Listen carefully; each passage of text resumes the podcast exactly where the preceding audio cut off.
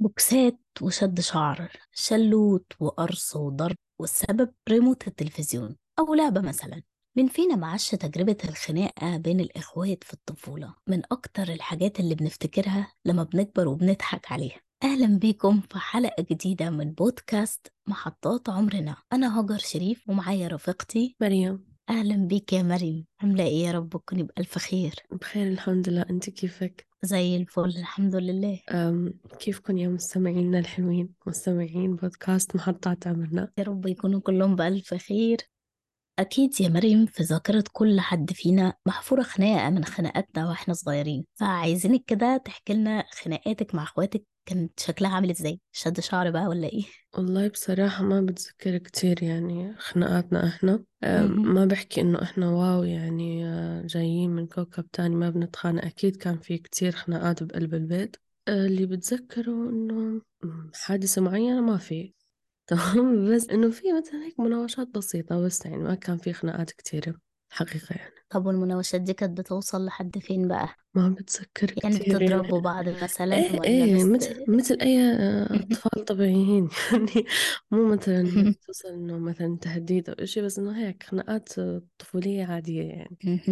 لا ده أنتوا ما شاء الله كنتوا يعني برضه مسالمين أنا وأختي الكبيرة كنا حاجة بشعة صراحة يعني كنا ممكن نتخانق على ح- سبب تافه جدا ملوش أي 30 لازمة وإحنا احتمال كبير في وسط الخناقة نكون نسينا السبب بس بنمسك في بعض شد شعر آه، تلطيش. آه، شلاليت. يعني بصي ما كناش بنحرم بعض من حاجة. بجد بجد بلا مبالغة يعني. كان شعرنا بيتقطع في إيد بعض بنات بقى. والله ماما كل ما تشوفنا كانت عارفة انت اللي هو تصوت في وشنا وتحاول تشد كل واحدة بعيدا عن التانية. بس هيهات هيهات كنا عناديين جدا. بس وأنا ساعات مشكلتي آه أحيانا أغلط وأجري عند ماما علشان إيه؟ يعني فاهمة هي تحجز عني. آه طب أنا بستفزها ليه من البداية؟ معرفش بس هو كده.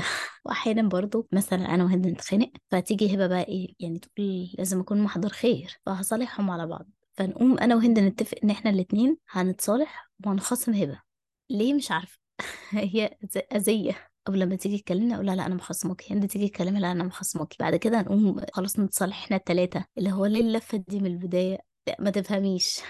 بس وطبعا أختي الكبيرة برضو كان عندها إيه يعني حب فرض السيطرة اللي هو أنا لو ما سمعتيش كلامي وعملتي اللي أنا بقول عليه هخصمك. فإحنا بقى نخاف إن هي تخاصمنا فنقوم نعمل اللي هي بتقول عليه. فمرة قصت لي شعري في الموضوع ده هخصمك لو ما قصت لكيش شعرك.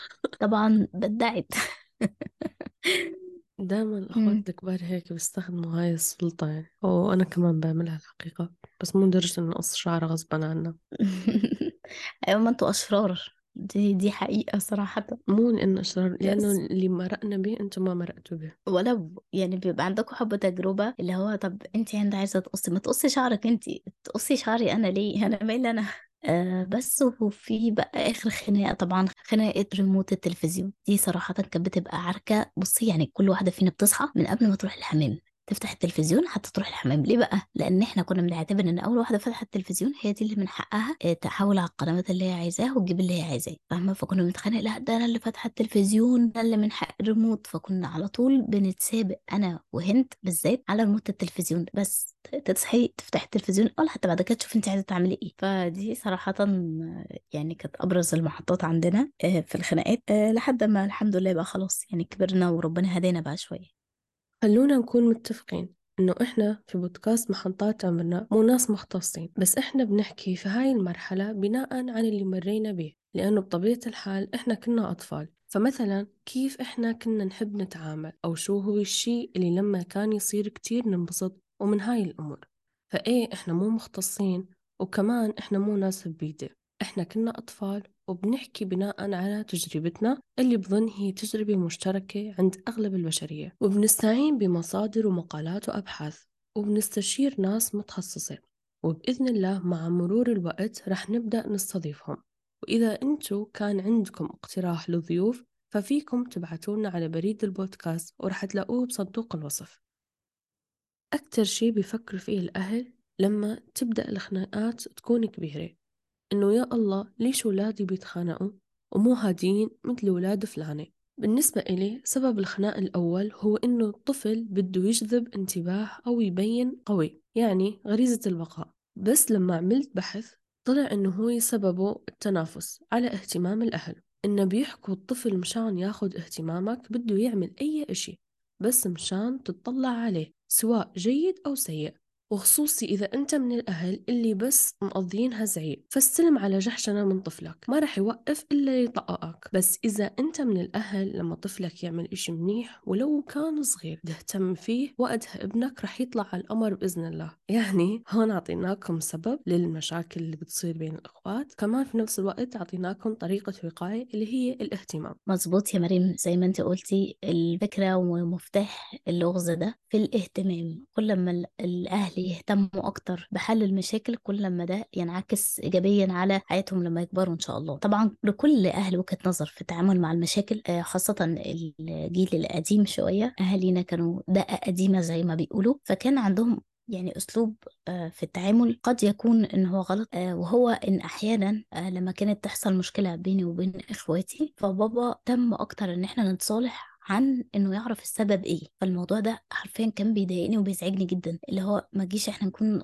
يعني مقطعين شعر بعض وأنت يلا بصوا بعض مش عارف إيه. كده دي حاجة يعني جزء منها كويس بس على الصعيد الآخر ففي جانب سلبي ليها وإن هو ما بيديش مساحة إن هو يتكلم ويقول جذور المشكلة كانت فين بحيث إن هو يحل المشكلة من جذورها آه، ما تبقاش ال- المشكلة سطحيه أو المشكلة ملهاش وجود. بس لكن طبعا هو أهالينا كانت بتبقى يعني مكدة وتعبانة في الشغل فمش ناقصة إن هي تيجي تسمع مشاكل. فكل اللي همه إيه؟ إن إحنا نتصالح علشان لما نكبر ما نكرهش بعض وما نقطعش بعض. ده كان كل همه.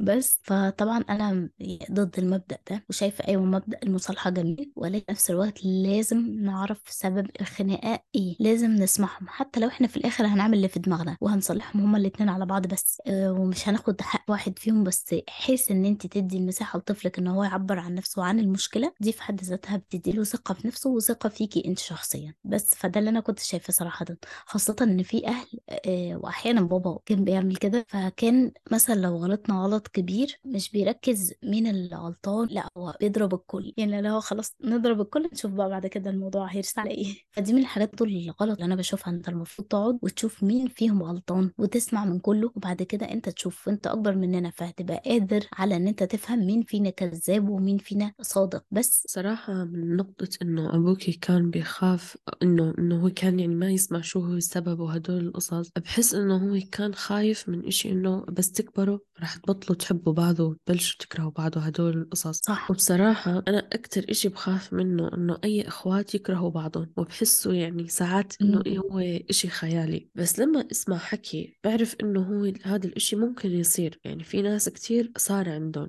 فأنا لو كان عندي أطفال أكيد هذا أكتر إشي رح يرعبني مو بس يخوفني. فعلا يا مريم دي حقيقة. فإنه ليش هاي الفكرة بتجينا إحنا الكبار؟ إنه بس إنه أكيد رح يتخانقوا يعني لما يجوا الأهل يشوفوا أولادهم يتخانقوا آه رح يكرهوا بعضهم بس يكبروا هيك. فليش إحنا الكبار بتجينا هاي الفكرة؟ لأنه إحنا الكبار لما بنيجي نتخانق ما رح نتخانق مع حدا بنحبه ها؟ بتطلع عندي شوي هلأ. حتى القصص اللي إحنا بنسمعها غير إنه مثلا كسرة خاطر وهيك بس بتكون مع حدا أنت بتكرهيه أوكي؟ أكيد صح. فهلأ إنه إحنا مفهومنا يعني لما بتيجي أنت وص- وصلت لمرحلة إنه عندك أطفال فتشوف اثنين من أطفالك بيتخانقوا أوه خلاص رح يكرهوا بعض وهيك. آه على فكره الفكرة آه آه، وأنا عم بكتبها كنت رح أبكي إنه أوه اولادي ممكن يكرهوا بعض. آه على طول عرفتي؟ فما بالك واحد عنده مم. أولاد وشايفهم بيتخانقوا؟ آه، ما بتصور هو حالته شو. أنا اللي هلأ من مني أم ولا إشي آه، خفت بس من أعداد حلقة. فما بالك هنن. فيعني إحنا فاهمين هن من وين طالع آه، هاي التصرفات من منطلق خوف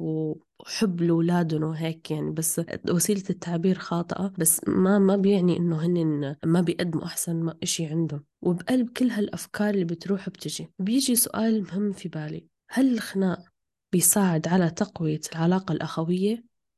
أو بيهدمها مثل ما الأهل مفكرين. والله يا مريم بصي أنا من وجهة نظري في الموضوع ده آه زمان أنا كنت بتخيل إن أي اتنين بينهم مشكلة لأ يبقى كده في مشكلة نفسية عند الاتنين وفي واحد فيهم ظالم والتاني مظلوم. لكن لما كبرت بدأت أستوعب إن أي اتنين في الكون لازم يحصل بينهم مشاكل. ده الطبيعي ودي, ودي الطبيعة الفطرية اللي ربنا خلقنا بيها اختلافات الرأي واختلافات وجهات النظر. فمثلا إحنا آه، لشدة حبنا لأهلنا وإخواتنا لكن مع ذلك أحيانا بتصدر بعض ال- التجاوزات أو الخناقات أو المشاكل. فاهماني؟ حتى مع الأهل مع الوالد والوالدة مع الإخوات آه ناهيكي بقى عن المشاكل التانية مع الأصدقاء ومع الشغل ومع حاجات كتير. فبدأت أتفهم ده. عادي جدا. أي اتنين لازم يكون في بينهم اختلافات. اللي بيفرق اللي بيفرق هي طريقة التعامل مع المشاكل في طريقة تعامل تكبر المشكلة وتخلي الإخوات فعلا يقطعوا مع بعض وفي طريقة تعامل تانية تخليهم يحلوا المشكلة أو حتى لو ما وصلوش لحل على الأقل يفضلوا محتفظين بعلاقتهم ببعض. فأنا بشوف إن دي اللي المفروض الأهل يبلوروها في تفكير الأطفال بحيث إن هم مهما اتخانقوا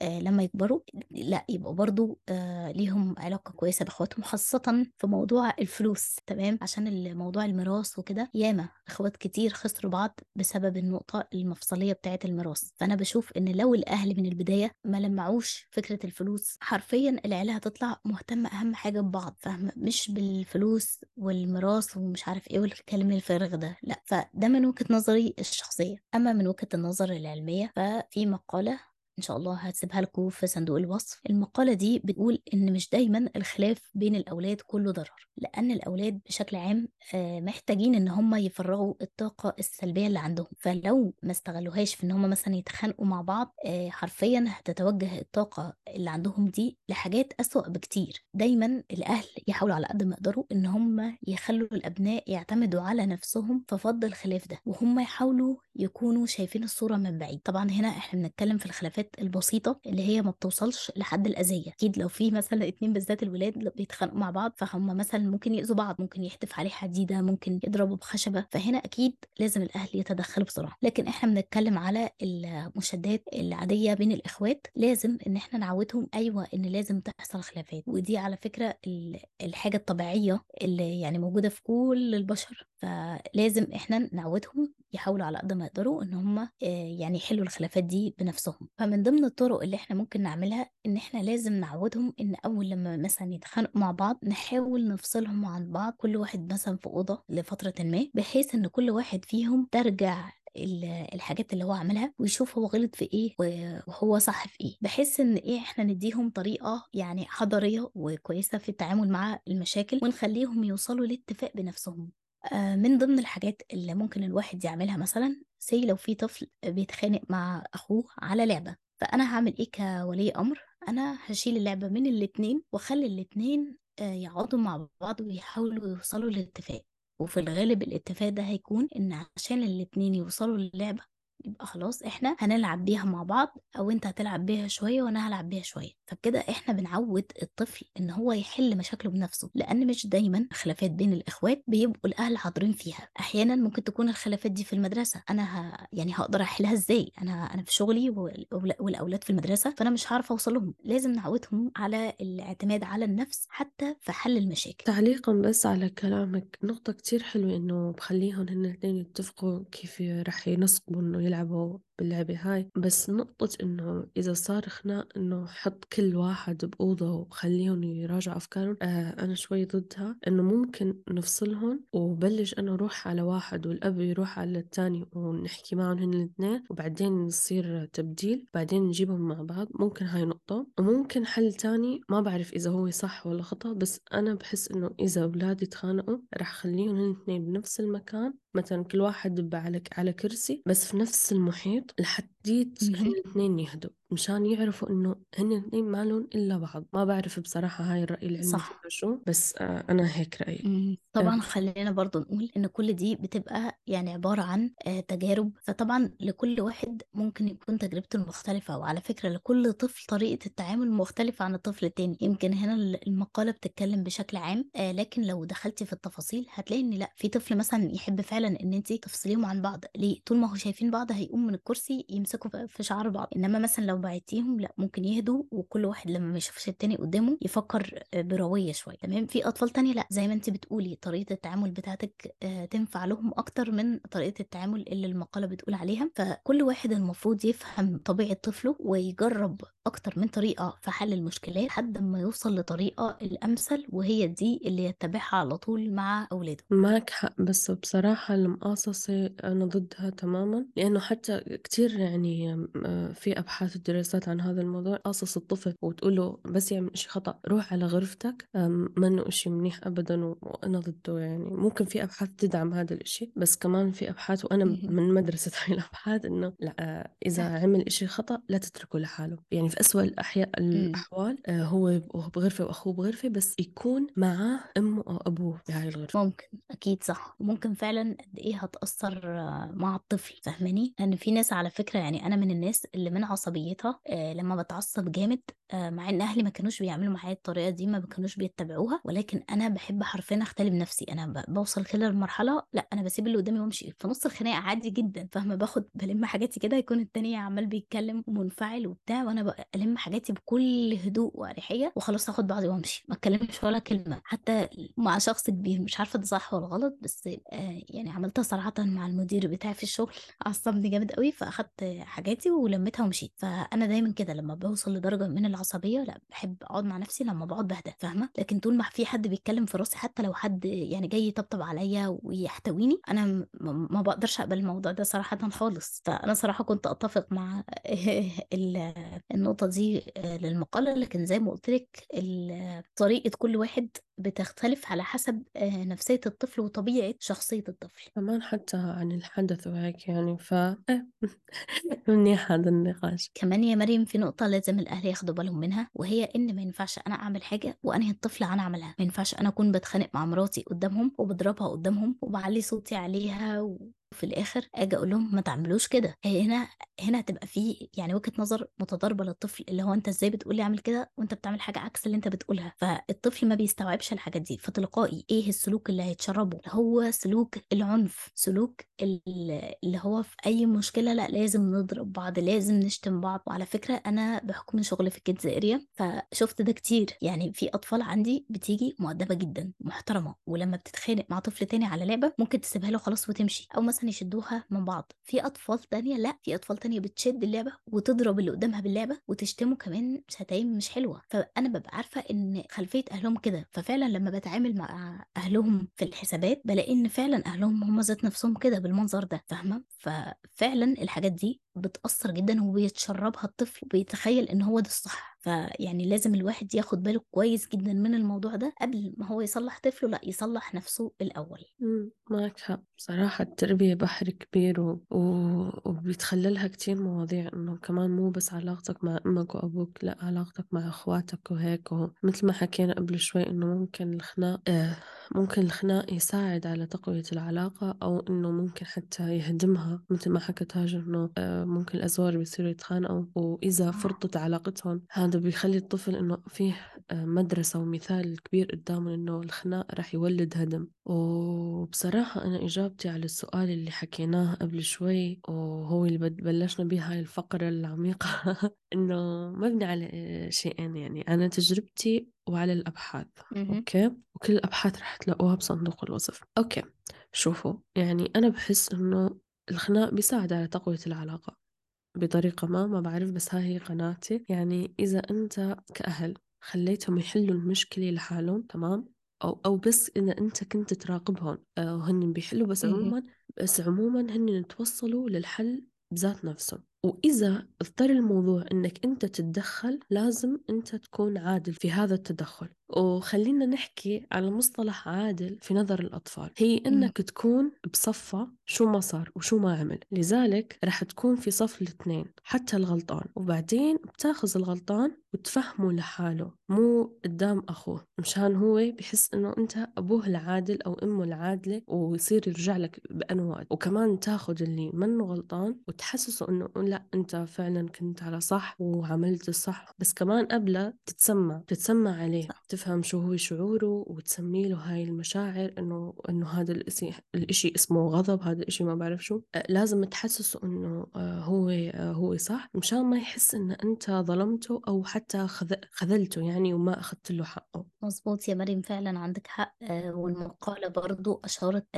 لنفس الكلام اللي أنت قلتيه يعني الكلام اللي قلتيه ده كلام علمي على الرغم إن هو وجهة إن هو وجهة نظرك الشخصية إلا إن هو آه، صحيح وسليم مية في المية. مينفعش إن الواحد يعني يعاقب المذنب والبريء الاتنين على حد سواء. وبالنسبة للجزء الثاني اللي هو رأي الدراسة في موضوع إنه هل آه، العلاقة الخناقات يعني إشي آه، بيفيد بعدين في العلاقة تبع الأخوة ولا لا؟ آه هون يعني آه شفت كم من دراسة إنه بتحكي إنه هاي المشاكل بتكون سبب في فهم الأولاد للعالم الخارجي أوكي؟ وتقوي علاقتهم ببعض مشان يقدروا يواجهوا العالم الخارجي أوكي؟ وتخليهم يكتسبوا مهارات كتيرة وبتعطيهم مميزات خصوصا إذا هن توصلوا للحل بذاتهم تمام؟ مثل التسامح والقوة ومن هدول الصفات المنيحة كتير إذا الطفل اكتسبهم قبل حتى ما يدخل على المدرسة.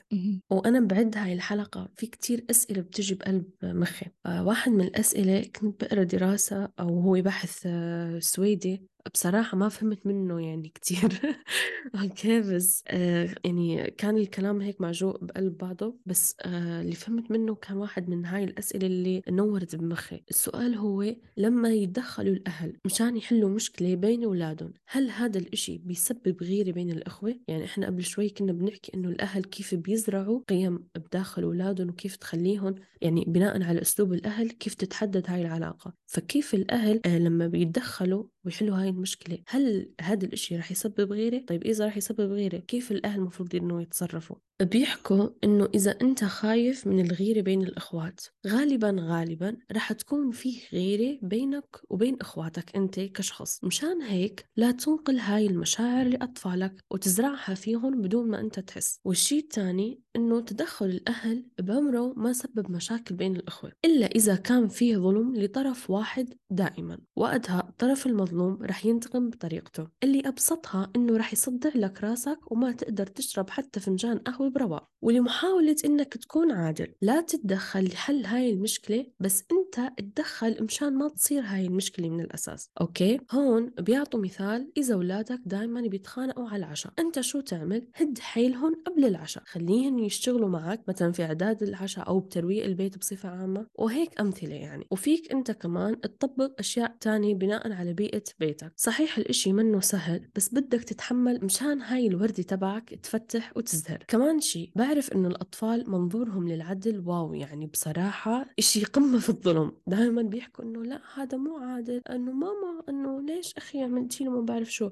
فلازم كل الحق يكون معهم. مشان هيك نقطة كمان لتفادي المشاكل وهي إنك تغرس قيم مهمة من البداية في الطفل. مشان بس يبدوا يوعوا على الدنيا يتصرفوا من منطلقها ولا تخليهم مشان ماما ومشان بابا ومشان الناس. لا خليها مشانك أنت ومشان الله فقط. هيك بيكون التقييم داخلي بقلبهم هن وبيكون هو الرقيب على نفسه دائما ومو محتاج يعمل أي إشي مشان حدا خارجي. وخصوصي في موضوع اليوم بطبيعة الحال الإنسان بيحب يتنافس فلا تخلي أولادك يتنافسوا مع بعض. لا خليهم يتحدوا وإغرس هاي القيم بقلبهم. طيب كيف فينا نغرس هاي القيم؟ بصراحة أنا مو متخصصة فما فيني أعطي الطرق بس اللي بفكر فيه إنه رح أعمل أعمله لأولادي إنه لما واحد منهم يعمل إشي منيح رح كافئ الكل. يعني هيك إذا حدا منكم نجح فنجاحكم واحد وكلكم نجحتوا. أكيد الفكرة بدها يعني صقل وشغل أكتر من هيك بس هذا اللي في بالي في هاي المرحلة. فعلا يا مريم.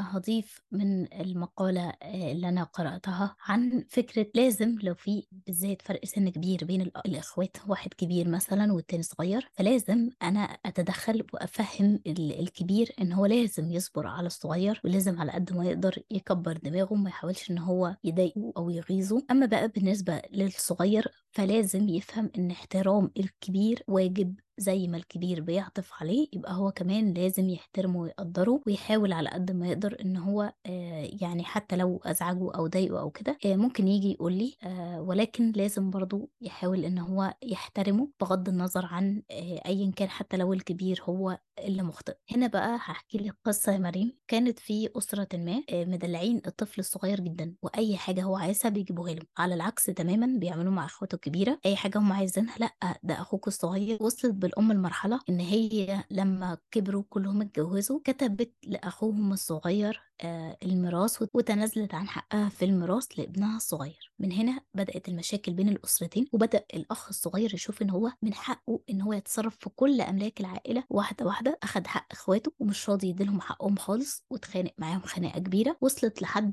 القطيعة والعياذ بالله. فمن هنا بيتولد شعور عند الطفل الصغير إن أنا من حقي آخد أي حاجة أنا عايزها في الكون. فهنا بنوصل لخانة سد. إحنا مش عارفين نعالج المشكلة دي لأن المشكلة كانت بدايتها من الصغر فخلاص اللي اتعوج عمره ما بيتعدل تاني. فعشان كده الواحد لازم ياخد باله من الحتة دي بين الأطفال جدا في السن المبكر عشان يتجنب المشاكل دي في المستقبل. طيب خلينا نحكي بعد كل هالنقاش لأي مدى بيكون شجار صحي؟ طبعا كتير ناس بيقولوا إنه هذا الإشي صحي وأنا بصراحة معهم بهذا الرأي وخصوصا إذا الشجار ما كان فيه تجريح وأذى لفظي أو جسدي وما بيكون تأثيره طويل. وإذا لقيت الأطفال بيتعلموا فعلا من هذا الشجار مهارات إقناع وتواصل فكله تمام. هيك أنا بصراحة من وجهة نظري. وفي النهاية يعني إحنا بالدنيا منا بالجنة. بس في بحث هذا البحث السويدي اللي حكيت لكم عنه وبصراحة أنا ما فهمت أغلبه. بيحكوا في البداية إنهم هن ضد التطبيع مع فكرة إنه في شجار صحي وإنه هذا الإشي غلط. وعملوا دراسة على أطفال وعلى مختصين نفسيين وعلى أخصائيين اجتماعيين وعلى أهل الأطفال وكتير شغلات بصراحة فيها كتير تفاصيل. بس في النهاية أنا ما عرفت هن بشو طلعوا بالتمام. واللي خلاني أحكي هذا الموضوع رغم إنه هو ناقص عندي إنه هذا البحث انعمل بشهر شباط فبراير. من هاي السنة فقلت إنه هو ممكن تكون فكرة لامعة وجديدة فرح نحط هذا البحث بالوصف رغم إنه بصراحة منه كامل عندي في مخي وهيك ممكن يفيد حدا وممكن حدا يقراه بنفسه ويطلع بنتيجة حلوة بتعامله مع الأطفال. أتفق جدا معك يا مريم. في الرأي اللي انت قلتيه في البحث العلمي. فعلا أنا بشوف الشجار أو الخناقات بين الأخوات مفيدة جدا. وكمان المقالة اللي أنا سيبها لكم طبعا في صندوق الوصف بتأكد نفس الكلام وبتقولك إن الأطفال لما يبقى فيه مشاكل بينهم كتير وهم صغيرين سبحان الله لما بيكبروا بيبقوا أشد ارتباطا ببعض من الأطفال اللي ما كانش فيه بينهم مشاكل كتير في الصغر لأن هم ما بيكونوش يعني أخدوا المتنفس بتاعهم عن المشاكل المشاكل دي فبالتالي لما بيكبروا بيبدأوا بقى إيه يعوضوا اللي كانوا محرومين منه في الصغر وطبعا العكس صحيح. طيب بدي أحكي إشي. لما كنا أنا وهاجر نحضر للفكرة تبع الحلقة لأول مرة كان في سؤال يدور بمخنا قلت لكم أنا اليوم برعاية الأسئلة. وكان السؤال شو هو الفرق بالخناقة اللي إحنا كنا نخانقها يعني بجيلنا تمام وبين الخناقة اللي هلأ؟ على أساس يعني إنه إحنا ختيارين. بس إنه هيك بحس إنه في شوي فرق آه يعني من اللي بشوفه وبسمعه ومن اللي عشته كمان. آه زمان يعني بحس إنه إحنا كنا ما بعرف يعني أنا هذا اللي آه الخلفية اللي عندي أوكي؟ ممكن الناس تختلف معي آه وفيكم تشاركونا يعني أكيد برأيكم. آه بس أنا بصراحة بصراحة بحس إنه إحنا زمان كنا بس نجي نتخانق بنتضارب أكتر وكل واحد فينا بده ياخد حقه بإيده أوكي؟ بس بشوف أولاد هلأ إنهم بيسبوا أكتر بيسبوا بيسبوا وبيحكوا كلام كتير يكون جارح وبيزعل وبيخلي أثر وإذا بدهم يصعدوا الموضوع على طول بيروحوا يحكوا لحدا كبير عكسنا إحنا بحس إنه كنا لأ بنحاول ناخد حقنا بإيدنا أكتر بس يعني هذا اللي بشوفه من هاي النقطة يعني. أنا بحس يا مريم إن الفرق بين خناقات الجيل بتاعنا والجيل الحالي دلوقتي هو التكنولوجيا. زي ما انت قلت كده بيشتموا شتايم فظيعة. الشتايم دي كلها بيبقوا سمعوها في الغالب في فيديوهات. بيبقوا شافوا خناقات كتير على النت فبالتالي ما بقاش زينا. مثلا إحنا آه بنضرب بعض مش عارفة إيه لكن نادرا ما كنت تسمعي مثلا في خناقة بين أطفال حد مات حد اتعور أو اتصاب إصابة بليغة جدا لحد. لكن دلوقتي إحنا بقينا نسمع ده. ليه؟ علشان التكنولوجيا من أثرها السلبية للأسف الشديد إن هم بيشوفوا المسلسلات مسلسلات الهضبة اللي هي بتتكلم عن البلطجة خاصة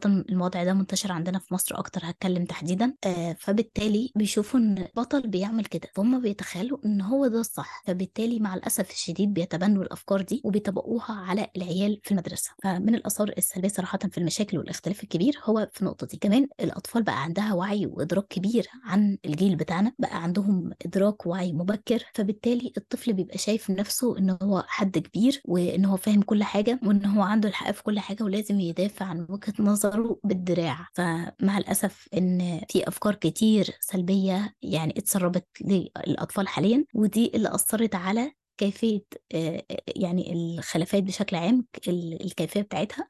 وكيفية أو طرق العلاج ذات نفسها. فزمان طبعا الطفل كان برضو لو مثلا أهله قالوا له على حاجة لأ تمام بيسمع الكلام النهاردة الطفل معتد جدا بنفسه وبآرائه وبأفكاره اللي هو واخدها من النت فبالتالي بيعند على أهله وما بيسمعش الكلام ليه. هو وصل لمرحلة إن هو معتد بنفسه جدا وشايف إن هو عارف كل حاجة فمن حقه يعمل كل حاجة بحرية تامة بدون تدخل أي حد كبير وبدون توجيهات من الكبار. وكمان الأنيل والأمر إن هم حاليا الأطفال ما بقتش عارفة يعني إيه سبيستون عشان تبقي فاهمة. بقت سبيستون دي مثلا للسن الثلاث سنين فيما آه، لكن حاليا كله لأ في أطفال كتير أنا بسألها تعرفي سبيستون مش عارفة إيه بيضحكوا أقول لها لأ طبعا لأ إحنا نعرف المسلسلات مسلسل إيه فيلم إيه. فمن هنا بجد وعي وإدراك الأطفال اختلف تماما عن الجيل السابق مع ظهور التليفونات وتسهيل الأهل للأطفال بامتلاك التليفونات والهواتف المحمولة فبقت كارثة في يومنا وفي عصرنا الحالي. طبعا ما شاء الله دسمة جدا. أتمنى فعلا إنها تفيد كل أم وكل أب وحتى المستمعين لو ما كانوش آه، من أولياء الأمور. فأكيد إن شاء الله الملاحظات بتاعتنا دي هتفيدهم في المستقبل في التعامل مع أطفالهم إن شاء الله. طبعا وقتنا بيجري بسرعة كالعادة. ويا رب تكونوا استمتعتوا بالحلقة وانبسطوا والحلقة تكون آه، فادتكم كانت على قد توقعاتكم. okay كالعادة توصيات مريم. شكرا لاستماعكم جدا مبسوطين بيكم. وصدقا بس نشوف إنه عدد المستمعين زاد واحد. كتير بننبسط وبنبعت screenshot لبعض وهيك. شكرا للفرحة هاي. إذا عندكم أي فكرة أو ملاحظة فيكن تتواصلوا معنا عبر الفيسبوك أو الأنستا. موجودين تحت اسم محطات عمرنا. وكمان فيكم تبعثونا على الإيميل لأي اقتراحات. إحنا موجودين على كل منصات البودكاست ومن جديد نزلنا على SoundCloud ويوتيوب. فشوفوا المنصة اللي بتفضلوها وتسمعوا علينا منها. شكرا يا حبايبنا الحلوين. ولا تنسوا تنشروا الحلقة حتى نفيد ناس أكتر ولو بإشي صغير. سلام. سلام.